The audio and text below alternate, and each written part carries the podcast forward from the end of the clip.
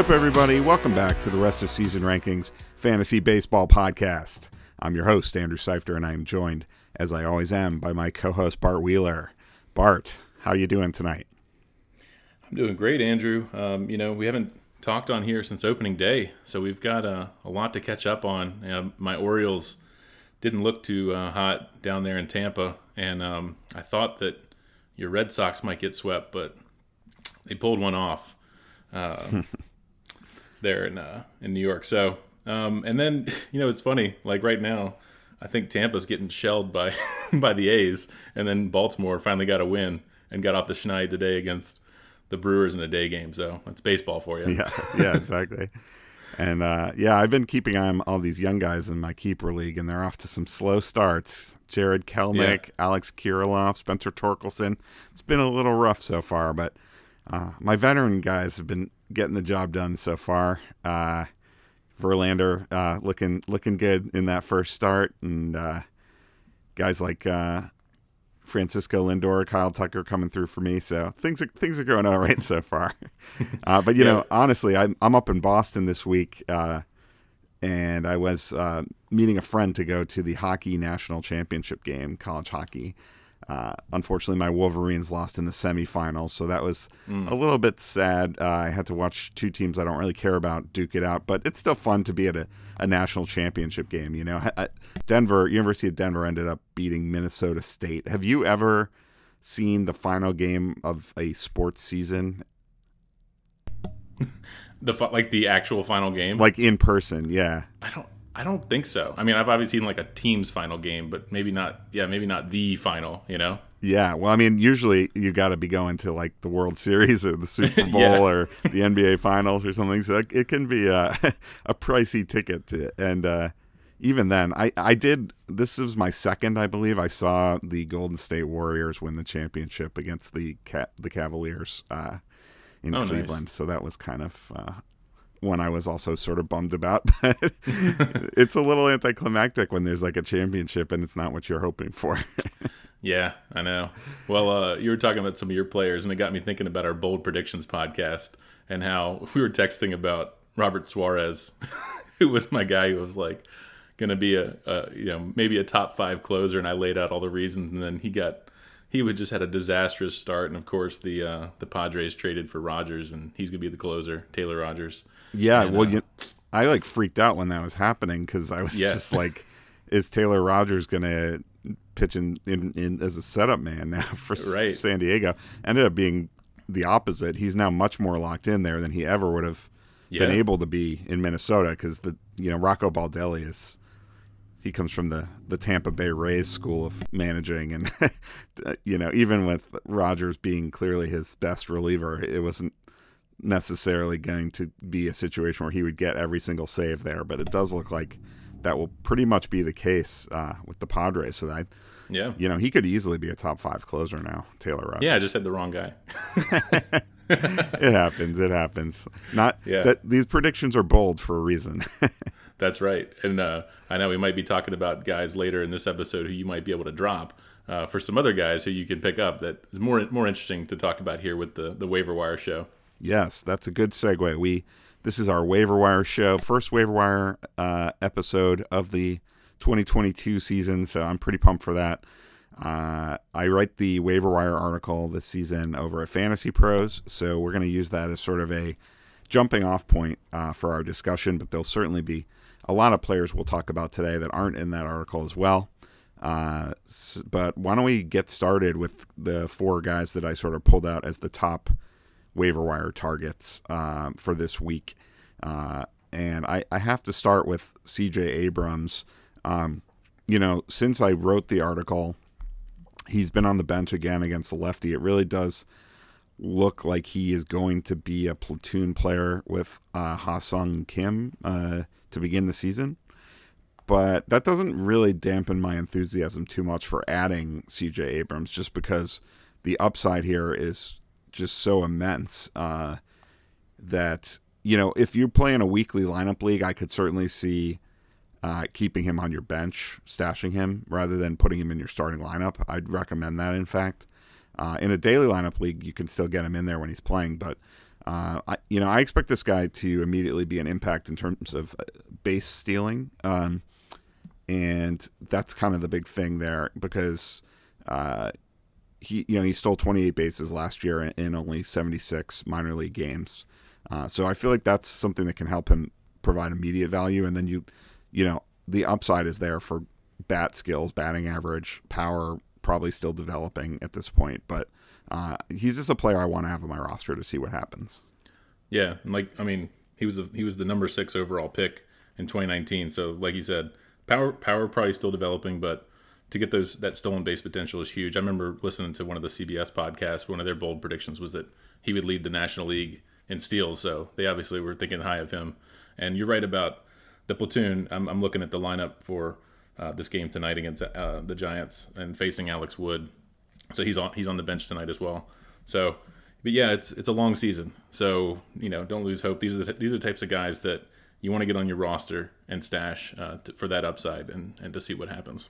Yeah, and it just so happens they face lefties in three of their first five games, but certainly over Right. the course of the season, they'll be facing more righties than lefties. So he's at least on the right side of that platoon. Um, Yep. And injuries will happen, you know. So Exactly. These things have a way of working themselves out.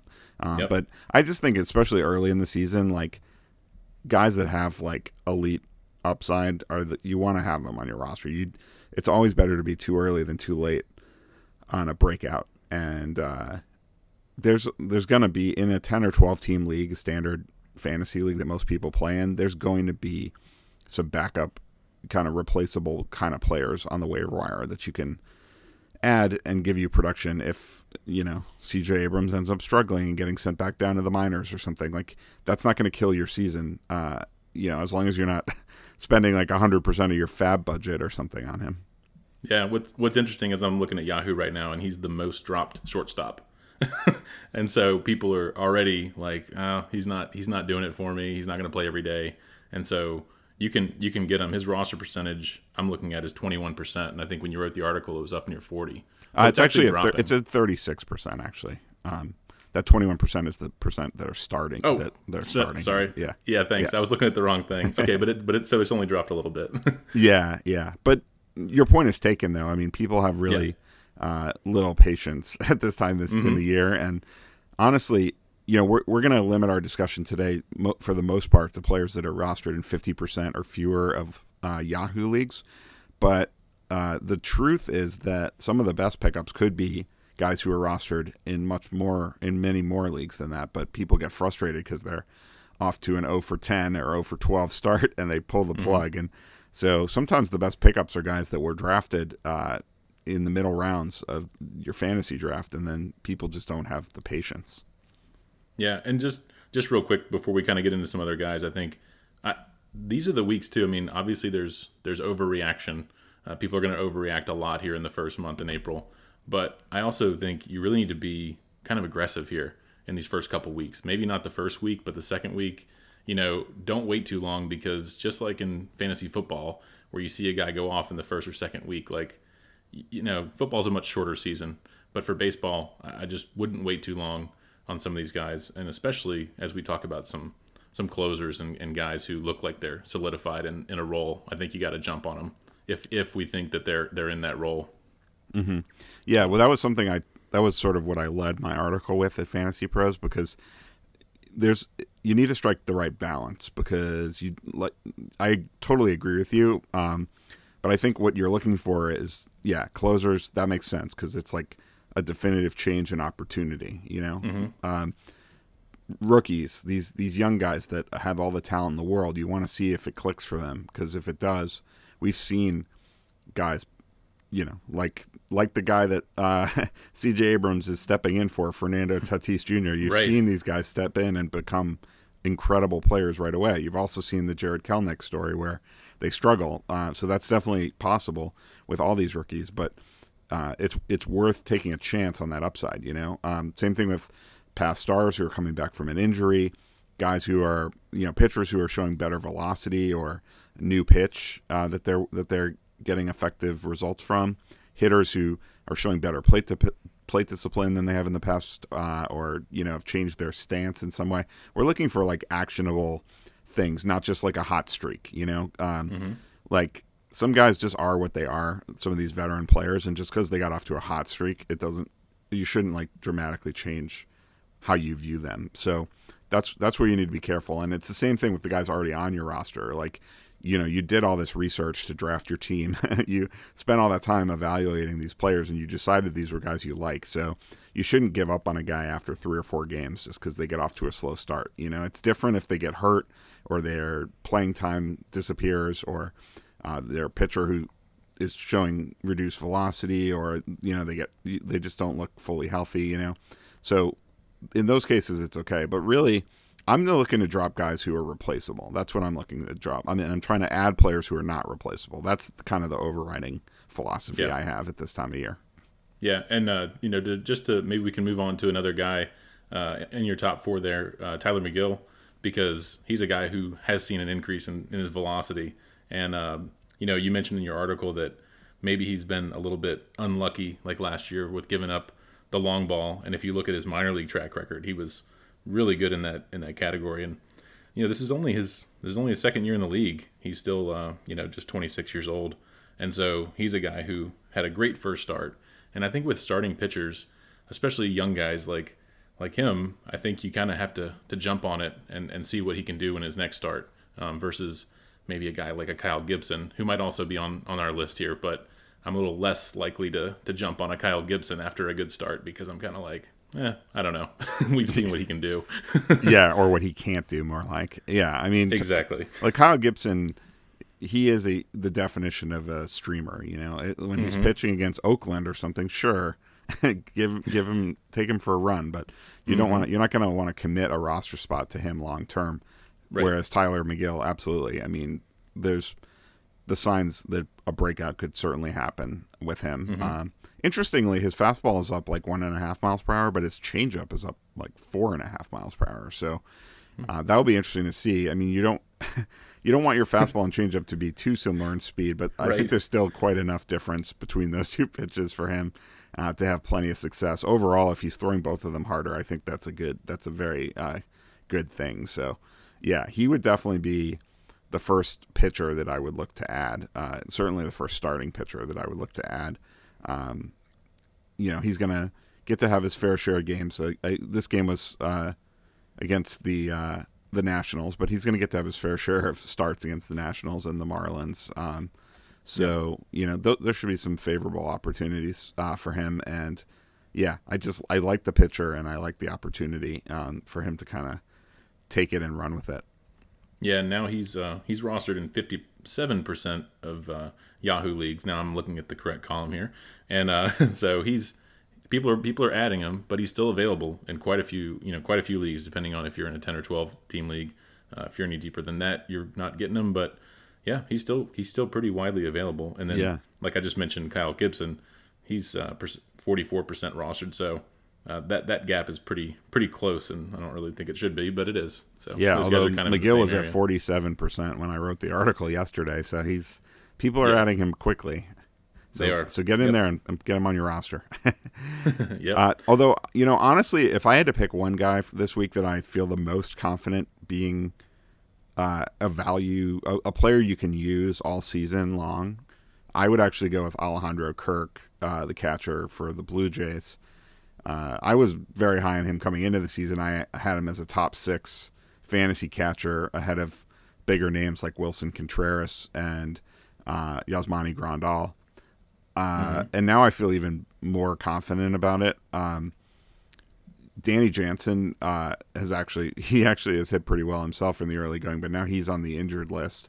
Uh, but more importantly, the Randal Grichuk trade was the real key here because that's what opened up regular playing time for Kirk. I mean, Kirk is a bat first catcher. Um, he can catch, he can get the job done, but he's not ever going to be mistaken for uh, a Gold Glover or anything like that. So the fact that those DH at bats were wide open for him, um, he's a better hitter than Raimel Tapia, and I always felt like he was going to end up in the lineup more often than than Tapia would, and that's certainly been the case so far. He's already had a couple starts at DH and now he's going to get more starts at catcher as well. So this is a guy who hit um, eight home runs last year and only 189 plate appearances. Uh, so I think we're going to see that number at least double. Uh, I I would say he's a pretty good bet to get to 20 home runs, if not more. Uh, and then uh, what I really like about him, and this is pretty rare for catchers, is he has great plate discipline. Uh, he actually walked almost as often as he struck out last year, and his 11.6% strikeout rate was the second best among all catchers who had at least 150 plate appearances. So, uh, I you know he hit 242 last year, but I feel like th- that's kind of on the low end of what he can do, and it's one of those things where if he does have some good BABIP luck, like I could absolutely see him hit 280 or even better than that. So this is a very intriguing uh, player to get on your roster, in my opinion. Yeah, I'm not surprised. He's he's your top guy because, like you said, you were really high on him in the preseason. Um, but yeah, he's he's in a he's in a great lineup. He's been batting sixth, uh, you know, sandwiched in between like uh, Lourdes Gurriel and Matt Chapman. So you know you're in a you're in a great lineup, and he's gonna he's gonna get a lot of at bats with the DH. Um, so I don't I don't have a, a whole lot to add with Alejandro Kirk. I was going to talk about the next guy on your list, who I yeah, you know like just a, the one other thing I want to say about Kirk is the bar is extremely low for him to be valuable because it's catcher, right? So true. there are a lot of people in your league. I mean, if you play in a 12 team league, there's some people starting some pretty mediocre catchers, you know. So oh, yeah. this guy could be an upgrade for a lot of teams in your league immediately, and that's something that you don't find on the waiver wire that often. Yeah, I mean, uh, his roster percentage is uh, forty uh, percent, um, but the, people are people are adding Gary Sanchez uh, well ahead of him. He's fifty seven percent. Um, more you know, other guys with more ads. Uh, Francisco Mejia, uh, who's who's off to a, a, decent start, but yeah, like Joey Bart is kind of up there, but there's just kind of like mediocre guys, like you said, at the catcher position. He doesn't even have to be that great to be like a top, definitely not like a top ten uh, catcher. Yeah, I mean, I like Francisco Mejia too, but the question is how often he's going to play. You know, he's already mm-hmm. Sat two of their first four games, so I don't think yep. he's anywhere close to an everyday player. Uh, I think Kirk is. I mean, they're similar in that they're they're both catchers who have great hit tools, but I just think Kirk is much more likely to see regular playing time, and of course, it's a better lineup. Yeah. So the, the next guy I was going to mention on your list was you know talking about closers and Anthony Bender uh, for for the Miami Marlins. You know, he's about fifty percent rostered. He's right in that that zone. And uh, Don Mattingly basically said he's like the go-to guy. And you know, he came in and, and blew a save, but then Mattingly went right back to him and he got the save. So he looks like he looks like he's been just plugging him in in that closer role. And Dylan Floro is on the IL, and um, they traded for Cole Sulser.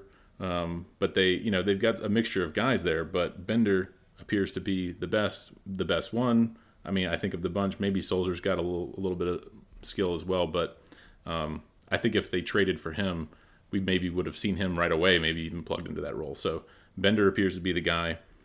The Marlins have a good staff. I think they're going to be in some close games.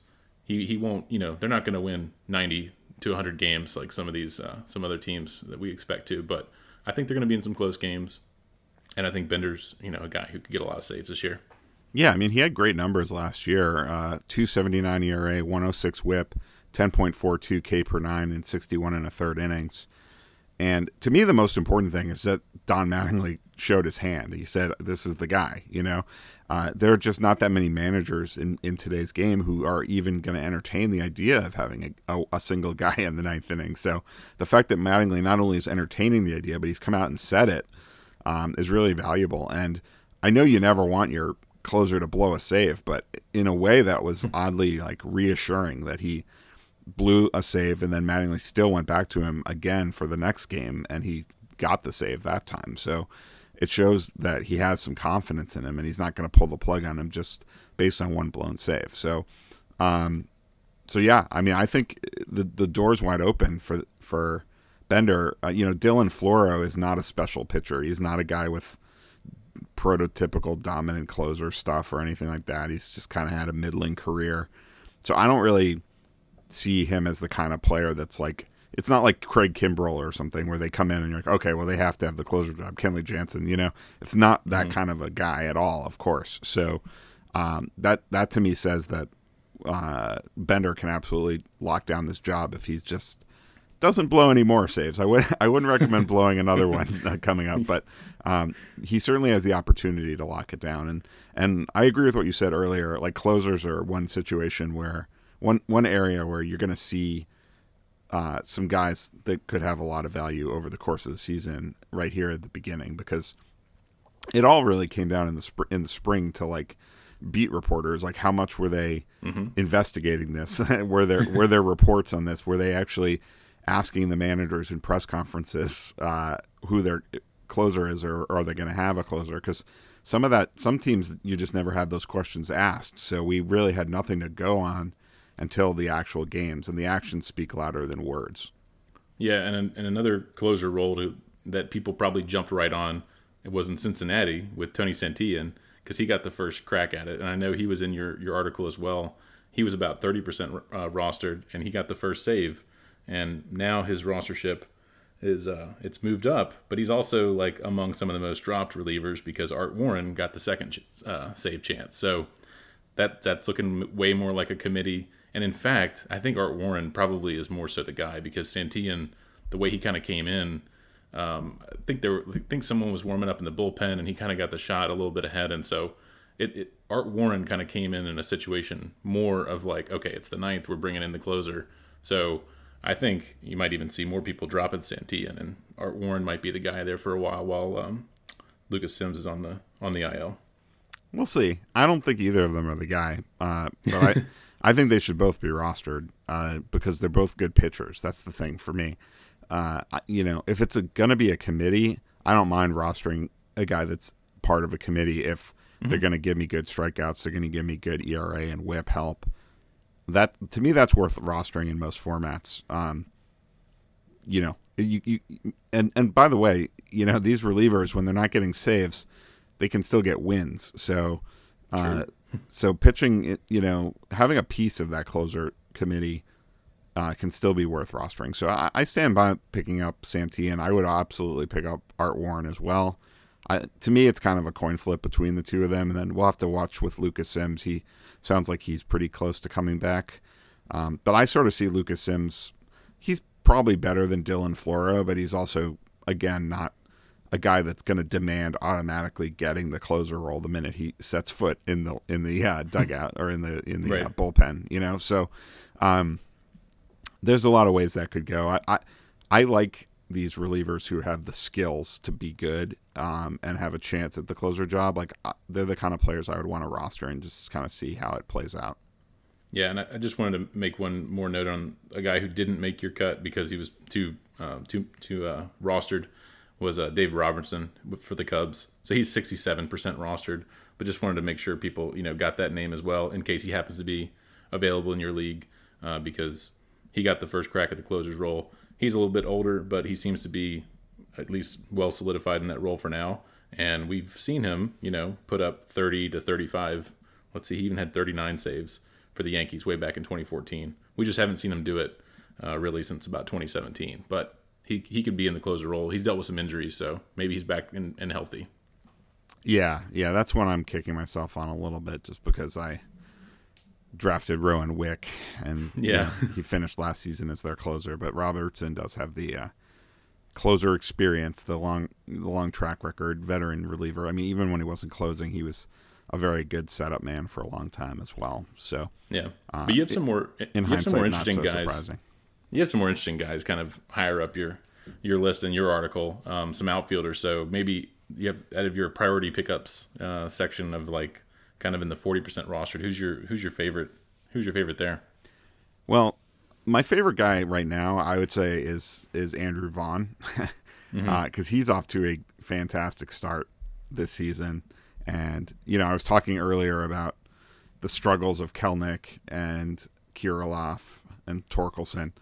Uh, Vaughn is one guy. I mean, he got more more playing time last season than any of those guys, uh, and the results were kind of uninspiring. But so far this year, uh, he's hitting 400, two homers, six RBIs already in three games, and uh, the playing time it just seems like it's trending uh, in the right direction there um, for him to uh, be in the lineup as the DH most of the time. So Um, I'm I'm very intrigued uh, by Andrew Vaughn. Um, you know, I, I think you could also make a case for uh, Tommy Pham, who's a guy that I uh, have always loved. I've always felt like he's very underrated in uh, fantasy, especially in like roto categories leagues.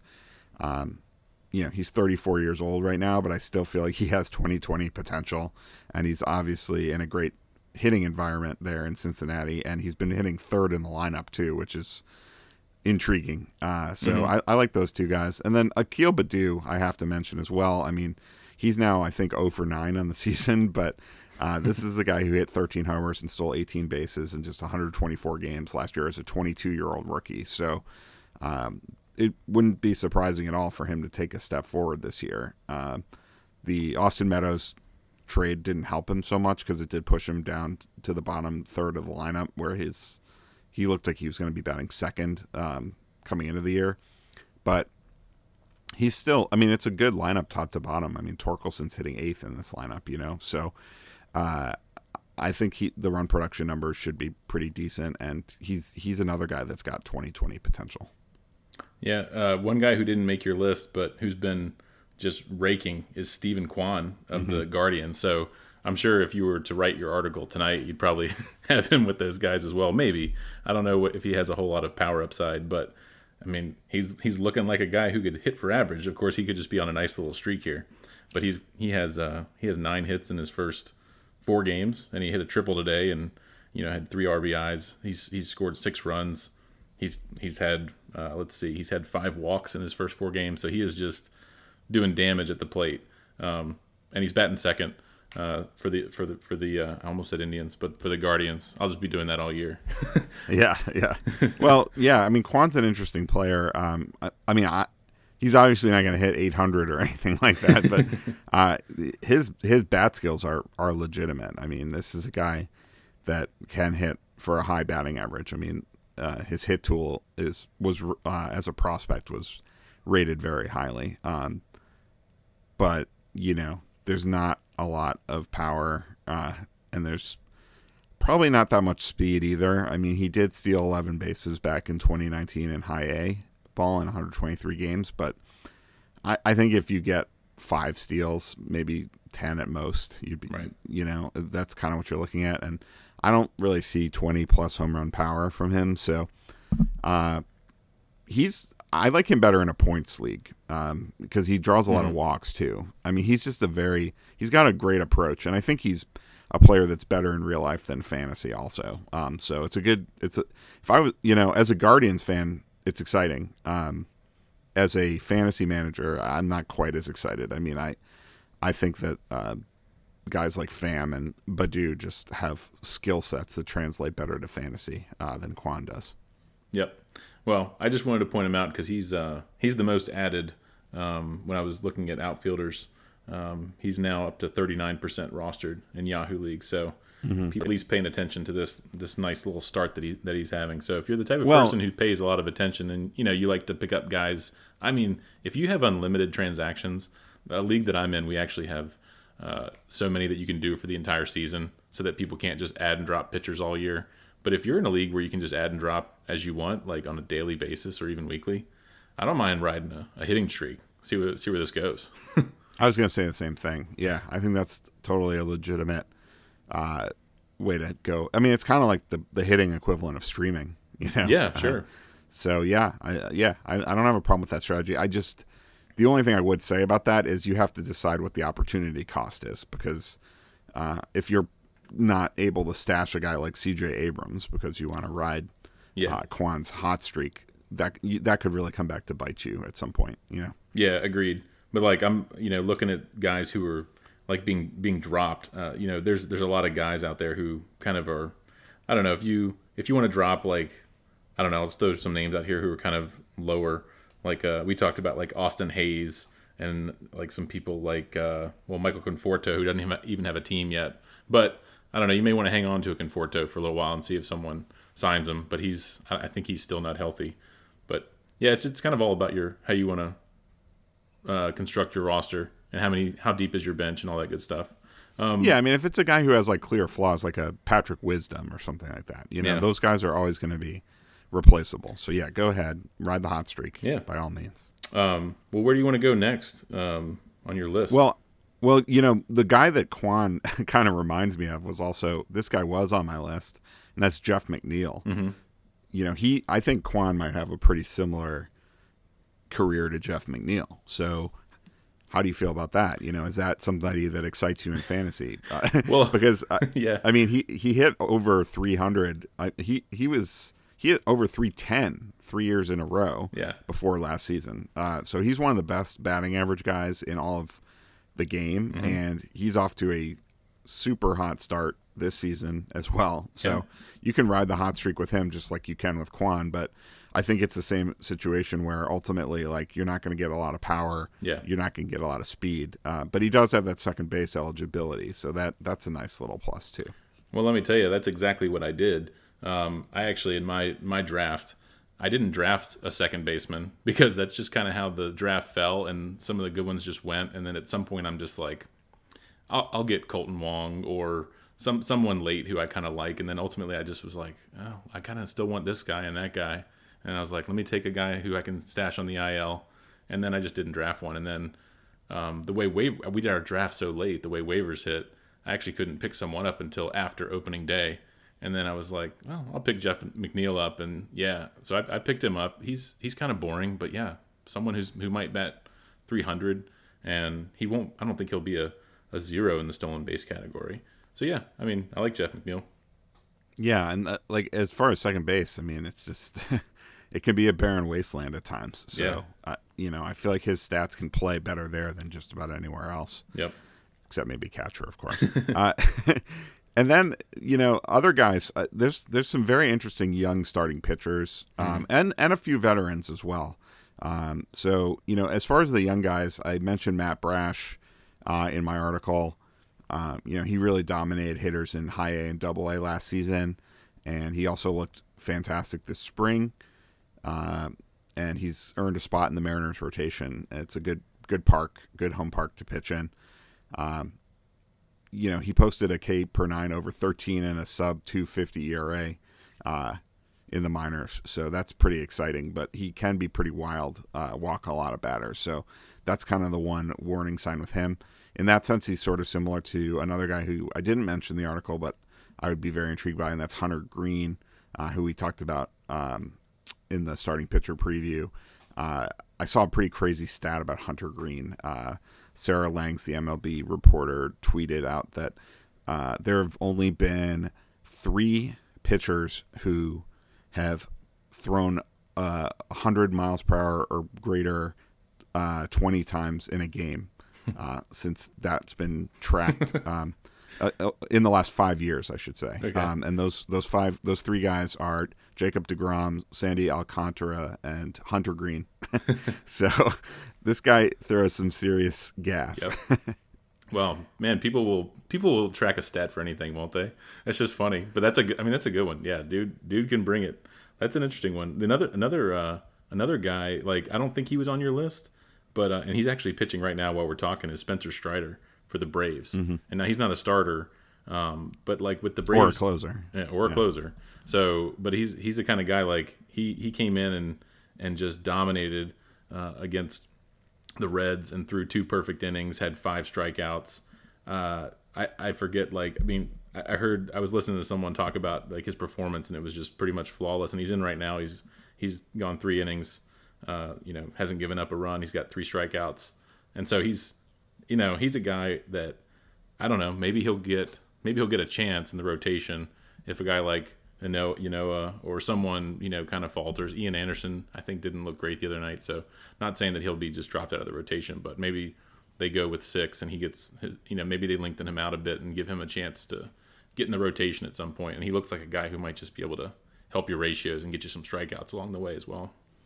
Yeah, or you know maybe he's maybe he picks up some wins. You know, Yeah. I mean, every year we talk about it. There's these non-closing relievers who end up ranked pretty highly. They at get the 10 end of the wins season. or something. Definitely top 100 players, maybe even top 80, top 60 kind of guys. You know, so um, you know he could he could easily be one of those. I just yeah, the the path to closing is extremely blocked in Atlanta. Yeah, so for sure. that's kind of that's kind of the problem because they have not not one but two guys who could easily get the job done with and be successful, uh, big names as as uh, closers go. So, um, so you just yeah, you have to take him.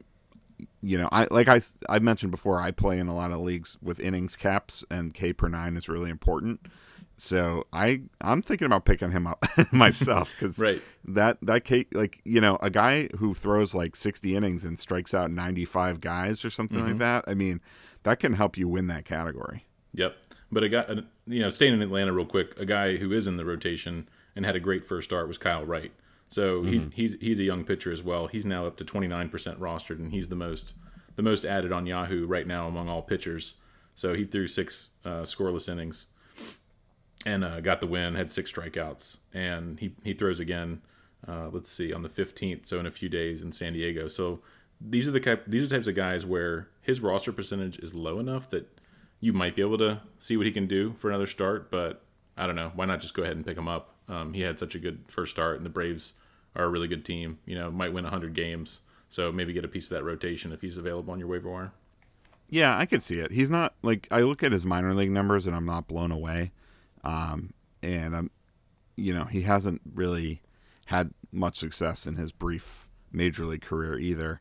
Um, not a big strikeout guy, uh, and his walk rate has been very high at times. I mean, uh, in 2019 and 2020, when he came up with the Braves, he walked a, a lot of guys, and uh, even in that 1st start this time, he walks were a, a big problem. Um, or I'm sorry, not not this time. In 2021, they were a big problem in his in his one start he got there. This time he only walked one guy, Yeah. so that's good to see. but um, but yeah, I I mean it's one start, you know, so Yeah.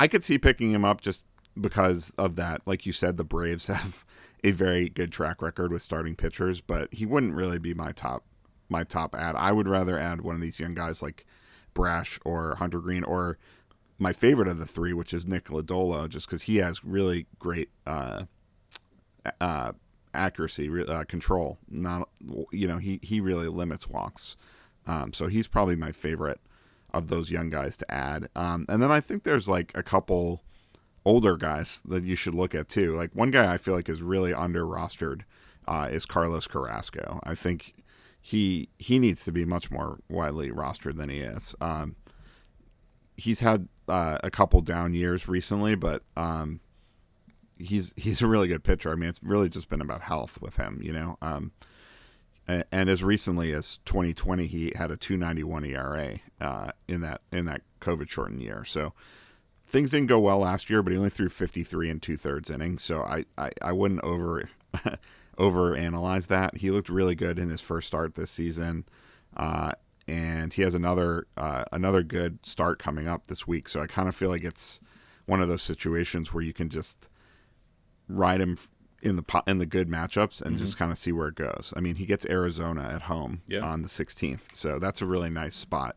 Uh, then after that, will be at home against San Francisco, uh, which is not something you should necessarily fear, even though that team seems to always put up a lot of runs somehow. But um, but yeah, I mean, Carrasco's a guy I would definitely roster, and then a guy, another guy to look at, I think, is Corey Kluber.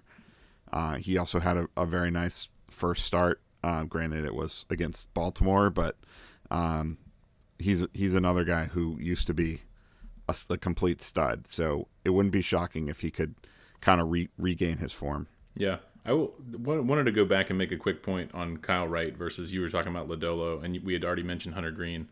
I will just say too, like Kyle Wright was the former number five pick in the 2017 draft, so he's got that pedigree of a first round pick, and to be playing for the Braves, I just think you know the Reds. I don't see the Reds winning that many games this year. Now, granted, if if you're a starting pitcher and you can just mow guys down, you'll be fine. And maybe you don't win a lot of games, but you're you still do all right. But I don't know. I, I maybe I'm overreacting to just one start. Um, but I'd be it'll be interesting to see come the end of April. You know who's who's looking better. Uh, you know Kyle Wright or or the Reds the Reds pitchers because I think getting a guy for the Braves has a little bit of value too. I guess so. I don't really chase wins, you know. I, I, the the difference on win potential on a guy on the Braves or the Reds is not. It's going to be marginal. There's so much noise in that stat. I mean, it what you want, what I value more for wins is guys that work deep into games. So we'll have to see about that with Yeah. all these guys. But I don't know. I just go back to Wright. I just look at his minor league track record, and yeah, he was a high draft pick, so he had that pedigree. But I mean, he's rarely struck out more than a batter per inning um, in his in his career. And when it has been a batter per inning, it's just barely been that. And his walk rate has been pretty high too. So you know how I feel about strikeout to walk ratio. That's kind of like my gold standard for pitchers, and he just doesn't rate that high there. So, um, and you know, he's considered the 12th best prospect.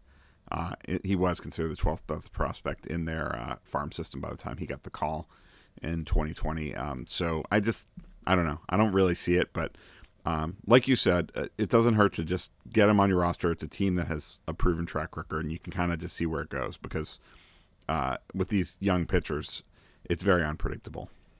Yeah, one one other guy, I, kind of in this area that I don't I don't think we kind of mentioned was uh, Jeremy Pena for yeah, I was about to bring him up. yeah for Houston and like it it's interesting like there's guys who just I mean I don't think either one of us had him in our top 300 400 you know preseason. And it's with the Carlos Correa uh, trade it's almost just like I don't know maybe it was just kind of forgotten about well who's going to be the shortstop in Houston? And so uh, he's an, he's an interesting guy if you're you know I mean there's the thing about shortstop is there's tons of good shortstops so people probably aren't really strapped uh, to add a shortstop.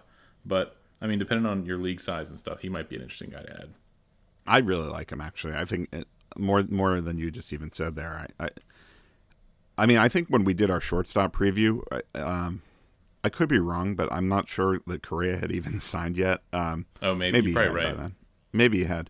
I don't know, but I, I think part of why he flew so far under the radar this this spring was because there was sort of an assumption that Correa was going to re-sign with the Astros. Mm-hmm. Uh, I think that was kind of a long-standing sort of assumption because that you know they didn't go out and get somebody else like a Trevor Story or someone like that, and people were like, "It's the Astros; they're gonna have some big name Yeah. there." You know, um, I don't think people really gave enough uh, attention to Pena uh, because he's he's not exactly a super high prospect, but um, but you look at the minor league numbers and they're pretty intriguing. I mean, last year in AAA, ten homers and five steals in only thirty games. Yeah. um, with a 287 average as well.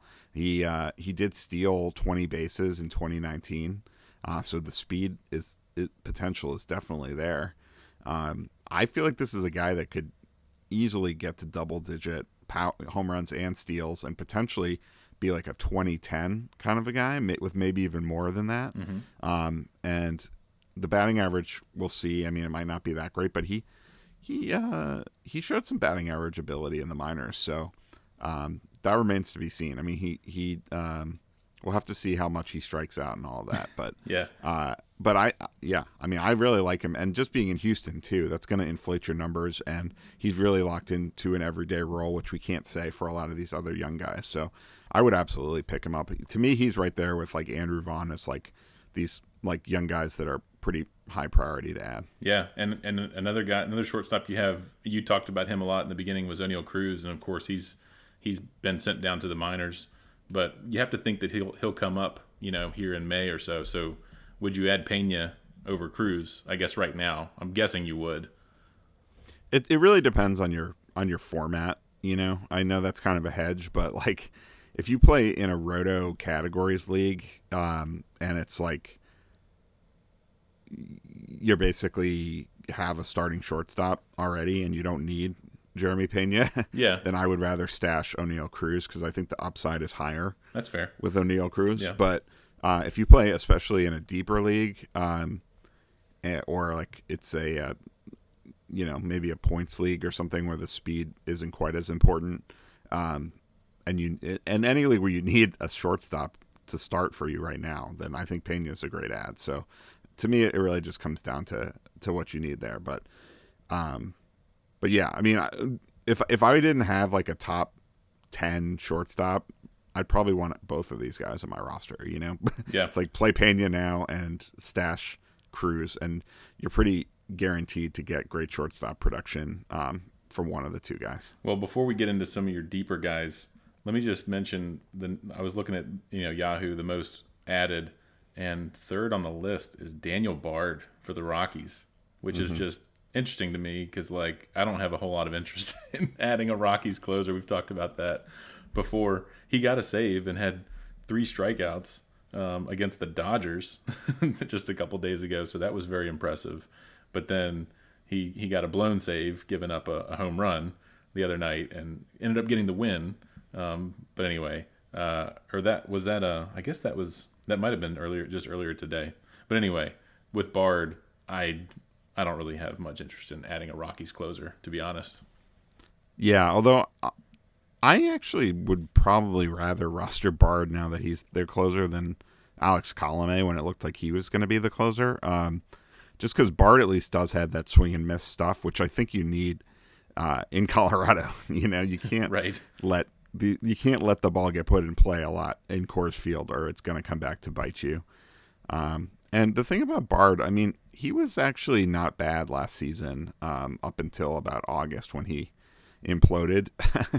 um, I mean, before that, he basically was like a four ERA pitcher, um, and and did rack up some saves. You know, so uh, saves are really hard to come by these days, and it does seem like he's pretty clearly their guy at this point. So, like I I did put in a small bid for him in, in one of my leagues. I I lost out on it, and I didn't I wasn't exactly crying in my pillow about it. um, but yeah, I mean, if you need saves, I he is uh, he, there's more clarity with him having the role than there is with some of these other closers that we've been talking about. Yeah, and I will say it is his third season in Colorado, so you know I think it probably takes some guys some getting used to also um, just how to pitch and how to really control the ball. Um, so maybe yeah maybe like you said if you need saves sure, but like for me um, in a 10, 10 12 team league where maybe I don't need saves or I'm not crazy about it, I don't know, scares me. yeah, and while we're talking about closers, closing situations, there are a couple other ones uh, that are interesting to discuss. Um, first off, the Red Sox. Uh, so Matt Barnes has kind of not been healthy this uh, to start the season, mm-hmm. um, and he was unavailable uh, because of back issues uh, the last few days. And Jake Diekman actually ended up picking up the save uh, last night, mm-hmm. as opposed to a Hansel Robles or Garrett Whitlock or anyone like that. So yep. Diekman is a popular ad now for that reason. Um, and I actually kind of like the skill set with Diekman. Um, I feel like he's a, a decent pitcher. um, so that's intriguing. I mean, he he misses a lot of bats. Uh, he does walk a lot of guys too, though. So in that sense, he's actually a lot like Matt Barnes. uh, they, they they really remind me of each other. So it's it's going to be interesting to see what happens. I still think uh, Alex Cora, at the end of the day, wants Matt Barnes to take this job back, but um, he, you know, uh, Barnes even before the back issues, like his velocity was down this spring, um, and Cora said that they weren't going to have a set closer to begin the year. So Barnes has some work to do if he wants to uh, retake this job that he had last year for most of the season. Um, so Diekman is an intriguing uh, pickup for that reason, I, I suppose. Yeah, uh, if I were to, you know, kind of quickly, you know, rank some of the guys we talked about, I might miss someone, but I would probably go Bender with my first, and then probably I know Robertson was a little bit ahead, but I would probably go Bender, Robertson, and then I'd and then I'd probably go. Um, I'd probably go Diekman. Now that you mention, and you know he has the opportunity if if Barnes isn't healthy, I'd probably go Diekman, then Art Warren, and then I'd probably go Bard. To be honest, um, and then maybe Santillan or someone. That's probably the order I'd go in. But I, I probably like Bender the most of the guys we talked about. Yeah, I do too, and I, that's why I led off with him in the article as well among the closers I mentioned. I, I, I kind of like the idea of stashing both of the Cincinnati guys though, because like I said, they're both good pitchers. Mm-hmm. So that's the thing for me. It's like um, you know, what is it they say in medicine? First rule of medicine: do no harm. I feel like that's true for relievers too. yeah. First thing, first rule is do no harm. Then if you can also get saves, that's great. But I don't like rostering guys that are gonna like blow up my ratios, and I don't think those Cincinnati guys are gonna do that. Um, one guy who might do that though, who we haven't mentioned yet, uh, is Rainey for the Nationals, who Tanner Rainey, he mm-hmm. also uh, picked up a save. and this is a situation that's kind of up in the air, but um, it did sound like the Nationals wanted Rainey to be their closer in the spring. Mm-hmm. Uh, it he just wasn't really pitching well enough to justify it, but they went to him anyway, and he got the job done. So I kind of feel like he is in the driver's seat right there over Kyle Finnegan and uh, anyone else in that bullpen uh, for the ninth inning. So, uh, but again, this is a guy that you know had a 7.11 walk per nine last season. So it's a little scary. His ERA was over seven also but he can definitely miss a lot of bats. It's just how many walks and home runs is he going to give up? That's that's the question. Yeah, and it looked like you said, it looks like he has the role. I'm just looking at how the Nats have started off here, and they actually have the lead in Atlanta uh, tonight. So, but he's pitched on back-to-back days, so I wouldn't expect him to get, you know, the call again. So even if someone else happens to get a, a save against the Braves, um, I wouldn't maybe look too much into it necessarily. It does look like Rainey has that job. Yeah, yeah. Uh, so then some other names on my list. We can move back to hitters, I guess. Um, so there's uh, Harrison Bader is a guy that I, I- I think we talked about him on our last show, and I he's just a guy that I think is a little bit underappreciated, especially in roto and categories leagues. Uh, 16 homers and nine steals in just 103 games last season, with a 267 batting average, which is pretty decent as well. So, um, you know, he's one of those guys. It's it's almost like sort of like Andrew Benintendi or something, where they just kind of quietly give you five category production, but they don't really excel in any of the categories. Yeah, Um, Jake Cronenworth, you know, those kind of guys. Like I feel like Bader might be sort of like that, but maybe he could even be a little better than that. You know, like I, I feel like I've kind of given up on Benintendi uh, having like a full breakout, but like Bader. I don't know. He's never played more than 138 games. So if he got to like 150 in a season, maybe he gets to, you know, 20, 25 home runs and 10, 15 steals. And that, that would be pretty interesting. yeah, I like that. I like that Cardinal outfield. You know, I, Dylan Carlson was one of my kind of bold predictions to have a breakout year. I think I said top 20 outfielder. And what's interesting about like Tyler O'Neill and Carlson and Bader, they all are almost like you look at their numbers, they're almost kind of like a, a tier below one another, but they're all they all have that kind of similar line, you know, uh, stat line with the with the ability to steal some bases as well. So yeah, I, I like I like Bader. Um, you had him at 25% rostered. I was trying to see where he was by now, but I'm sure he's still right in that, that same area. So he's available in a lot of leagues. Yep, yep. Uh, then another name that's been generating some buzz um, because he just got called up with the Giants is uh, Heliot Ramos, 22 year old outfielder. Um, he is considered the number five prospect in the Giants farm system, uh, just outside of the top 100 overall prospects, according to Fangraphs. Um, this is a guy that had a kind of interesting blend of power and speed. Uh, 14 homers and 15 steals in 116 games between Double A and Triple A last season. Um, got off to a decent start in Triple A this year with a home run, four RBIs in his first four games, and got a quick call up. So, uh, and then came out and uh, went two for three uh, in his first major league game. So, uh, we'll have to see. But the Giants are a team that you never bet against, you know. Um, so, and it is intriguing that he kind of has the power and the speed uh, potential. Um, he didn't hit for particularly high batting averages in the minors, so that's the one concern, I guess. But um, he's another one of these kind of stash and, and see kind of prospects. I feel like. Yeah, I'm gonna add him to my watch list right now because I'm looking. He's at he's at eight percent rostered, so he's we're, we're digging deep on a guy like him. But uh, yeah, I mean, if he's a like with the pro, with the prospect pedigree like you're talking about, at least add him to your watch list or add him to your bench if you have the space for it. Yep. Uh, and then one other guy I'm I'm pretty excited about to be honest for considering he's only rostered in 15% of Yahoo leagues and it was 10% when I wrote the article. Connor Joe Oh yeah, with the Rockies. You I liked mean, how many preseason. times do we see the Rockies turn these players into something? You know, I mean, and he's off to a pretty nice start. Uh, he has a home run and a steal so far this season, and now he's suddenly batting uh, leadoff. Actually, he just hit his second home run today. yeah. Uh, yeah, he's batting leadoff the last two games uh, for Colorado too, and they have one more game in Texas, and then they're home again for I think eight games in a row, mm. seven games in a row maybe.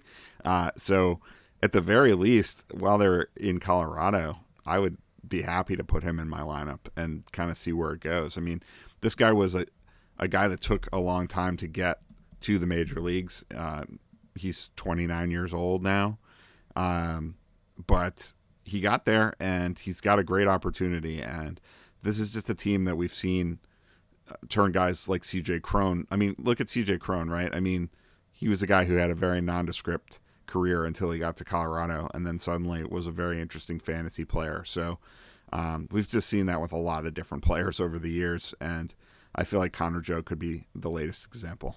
Yeah, I was just trying to look up. It looks like he's, you know, just the fact that he's played in all four games is good. Like, you know, he's not platooning.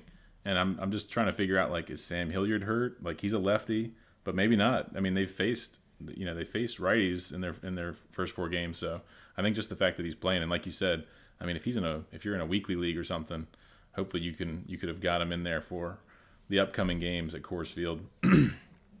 yeah, and usually when you bat a guy lead off, that's a sign that you're not planning to ha- keep him out of the lineup too often, right? That shows some confidence, I think. Uh, you know, he had 285, eight homers, 35 RBIs in only 63 games with the Rockies last season. So, you know, quick pull out the calculator, do some quick math there. I mean, that's easily looking at a guy who could hit 20 to 25 homers with a good batting average and a lot of RBIs. Um, and the fact that he already has that steal this season too is is intriguing. So, uh, yeah, I, I I feel like he's a player whose roster percentage should be at least twenty or thirty percent higher than it is, and maybe even more than that. Yeah, you've sold me. I'm, I'm gonna have to, I'm gonna have to look at my, my league after we get get off here and see because he's available in my league. So before we post this podcast, I might go ahead and j- pick him up. yep, yep, yep. Uh, and you know, I got to mention my boy, Andres Gimenez. I mean, like, I, he was one of my bold predictions. That's right. Yeah. we'll see if he gets there or not. But I just, I just love the skill set, and I just want to see see what happens. I mean, he's off to a relatively slow start. He's uh, what is he? Two for two for nine so far. it's not nothing special. No no no uh, category juice at, to this point, but he's got that in him. I mean, he's got a 15 homer, 30 stolen base potential in him if he if he can just uh, get put it all together this season. So he's another one of these. He's 23 years old second base and shortstop eligible. Just another one of these young guys that I love having stashed on my bench, and I do in fact have him stashed on my bench. yeah, we were talking about Kwan at the at the top as one of the most added, and he's been batting second. And I think the thought was Gimenez might kind of bat up there a bit, and he's been batting eighth or ninth. So again, it's a long season. Gimenez might find his way up there uh, before before long. Yeah, although Kwan. Kwan isn't doing anything to justify moving down right. anytime soon. Kwan, Kwan's got to cool off a little bit, but yeah. Yeah, yeah, yeah, yeah. Um, so then let's see other names to discuss. I mean, Chris Stratton is half of the closer duo with David Bednar in Pittsburgh, and um, you know Stratton is not going to give you amazing ratios, but they won't. He's not really going to completely blow up on you either, and so. Uh, you know, so many teams nowadays have committees that include three or four or even five relievers. So the fact that in Pittsburgh it's just a two man show, uh, I think adds to the desirability of rostering him. Yep. We haven't talked about a lot of closers, but these are the guys you gotta you gotta jump on. I think early. Yep. Yep. Um, and then let's see who else. Who else would I talk about here?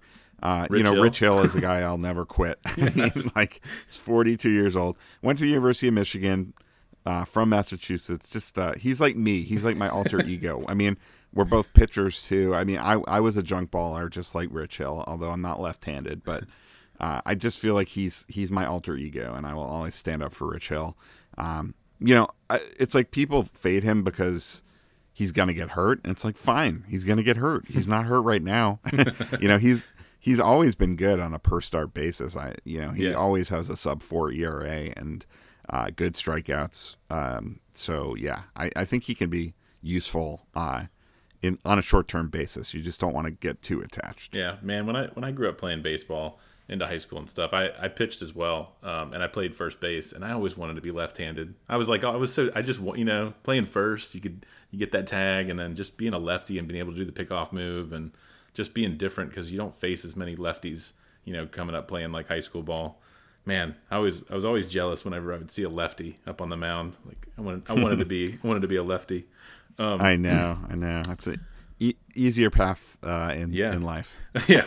well, um, one thing I was going to mention, unless you want to get into anybody else, I was going to mention some people maybe who are like the most dropped on Yahoo and just kind of. Yeah, I'll just mention one more guy. I promise this last oh, yeah, one. Sure. Elias Diaz, catcher for the Rockies. If you're looking for mm-hmm. a catcher and Alejandro Kirk's not available, uh, Diaz is off to a very nice start. And like we said, they're they're going to be home a lot coming up. Yeah. So get him in your lineup for that homestand. No, that's a good one. I remember talking about him in our catcher podcast. I remember having him pretty high, and uh, then looked again more at the home road splits, and it was kind of like, oh, well, he'll probably end up as a top 15 catcher, but it'll be because of the home game. So exactly what you said. He's at home, play him. Yep, exactly. All right, so why don't you run through some of the top drops, and we can talk about yeah. whether they're guys that we can uh, sign off on dropping or not. sure. I mean, so yeah, I'm just sorting on Yahoo most dropped, and you know, at the top, Miles Mikolas. Sure, I, I would have no problem dropping him personally. Uh, Robert Suarez, who I mentioned, uh, you know, I'd have a hard time since I, he was my bold prediction guy. But I mean, just that rough start and the fact they got Taylor Rogers, I would drop him as well. But then mm-hmm. Jo Adell, Drew Drew Rasmussen, Tony Gonsolin, I wouldn't drop any of those guys personally. I mean, like I, I wouldn't I wouldn't give up just yet. Um, Jo Adell, he's batting fifth. You know, to, uh, I think was that today. I'm just looking. He he batted fifth. He's bat he's batted he's batting seventh tonight. But still, like I don't know. I'm not ready to give up on him, even though he hasn't gotten a hit yet. um, you know, I'm not either. Just bench I mean, him. There's just know? too much. There's just too much upside. Give it's it's a bit. We're dealing with incredibly small sample sizes. Most yeah. of these guys don't even have ten at bats yet this season. So yeah, bench them, like, don't drop them. So the pump the brakes on that one. yep, and I, I, think you. I, am pretty sure you like uh, Rasmussen. Uh, if I, I do a little bit. So you know he he had you know he only threw four innings against the Orioles, and so he he didn't get he didn't factor into the decision. But and that was I mean I guess maybe that was one of the things when we talked about him. I was saying, well, how many innings will he actually throw? And because the Rays kind of do all sorts of funky stuff with innings. But you know, it wasn't like he was an opener or anything. He just, I don't know, maybe it was the pitch count. You know, being early on. I think the Rays are going to do that a lot with their pitchers here in the first month. They're not going to let them go deep in the game. So I would. yeah, I mean, Kluber didn't. Kluber didn't make it five innings either. Yeah. I'm I'm kind of expecting these guys can get to five innings uh, in their next start. Yep. Um, and that's all you need. Five innings makes you eligible for that win. So uh, his next start, Rasmussen, is at home against Oakland. So I would definitely pick him up if he's available. I have a claim in for him right now. I I actually streamed him against Baltimore, then dropped him for Kluber, who I also used against Baltimore. Smart. And now I'm trying to drop Kluber back for Rasmussen because he gets Oakland. there you go. And yeah, Gonsolin, yeah. you know, I mentioned I like him when we talked uh, starting pitchers, just as kind of a, a deep sleeper. But he, you know, he plays the he plays against the Reds at home in his next start, so I'm not too afraid. Well, he only pitched three innings he in did. that last game, so that's a little bit concerning. I feel like. Yeah, he had he threw yeah he threw 62 pitches, 42 strikes. Um, let's see, I'm trying to see his walks, but yeah he, yeah I mean, it, maybe only maybe, one walk. Yeah, yeah, maybe just maybe just uh, sit him. I would probably, well, I wouldn't drop him if you want to bend these guys again. Adell, Rasmussen, Gonsolin. If you want to like maybe sit them for a start, do that. But I just wouldn't rush to drop them.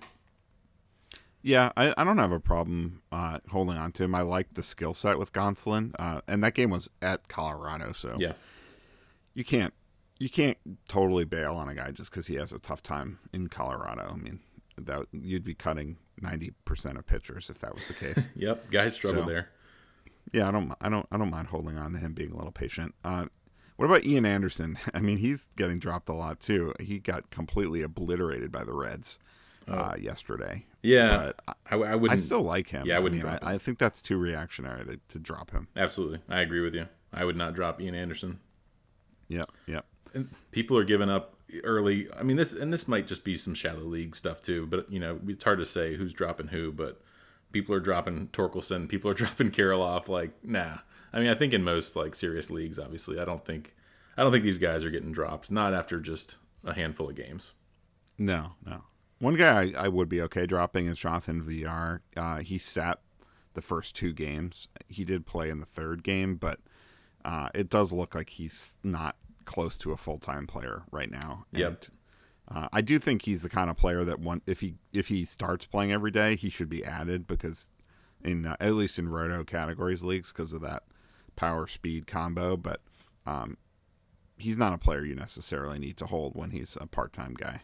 Yep, agreed. I don't know how many how many uh, kind of guys you want to go through here, but I think in general, like pump the brakes, like you said, on some of the young guys, and, and even some of these pitchers who have one bad start, whether it's in Colorado or otherwise. Maybe just if you don't feel comfortable starting them, then just bench them.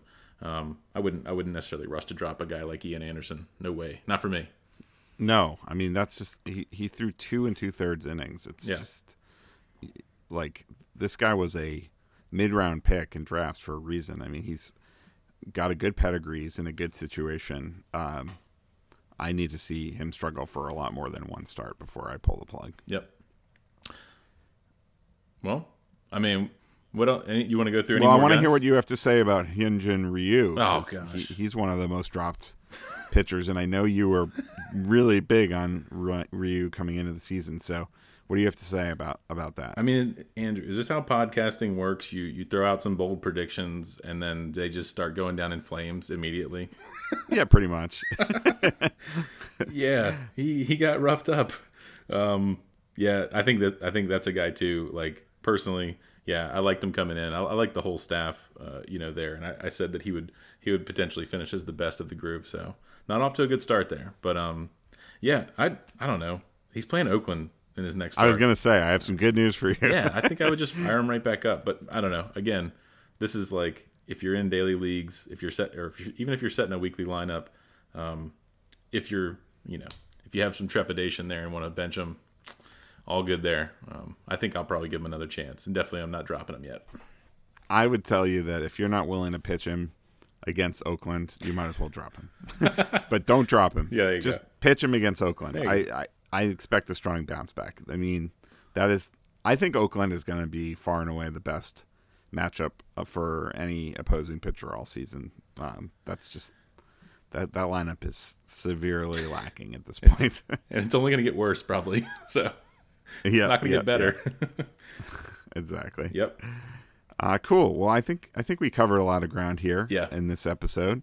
Uh, we will be back later in the week on Thursday night. We're going to record another pod talking about our movers and shakers. We'll have a new set of rest of season rankings up at rosrankings.com on Thursday. Uh, and you can follow me on Twitter at Andrew underscore Seifter. And you can follow me on Twitter at Barton Wheeler. We appreciate everyone listening to the podcast. If you like the show, please follow, subscribe, rate, and review. We are out of here. We gone.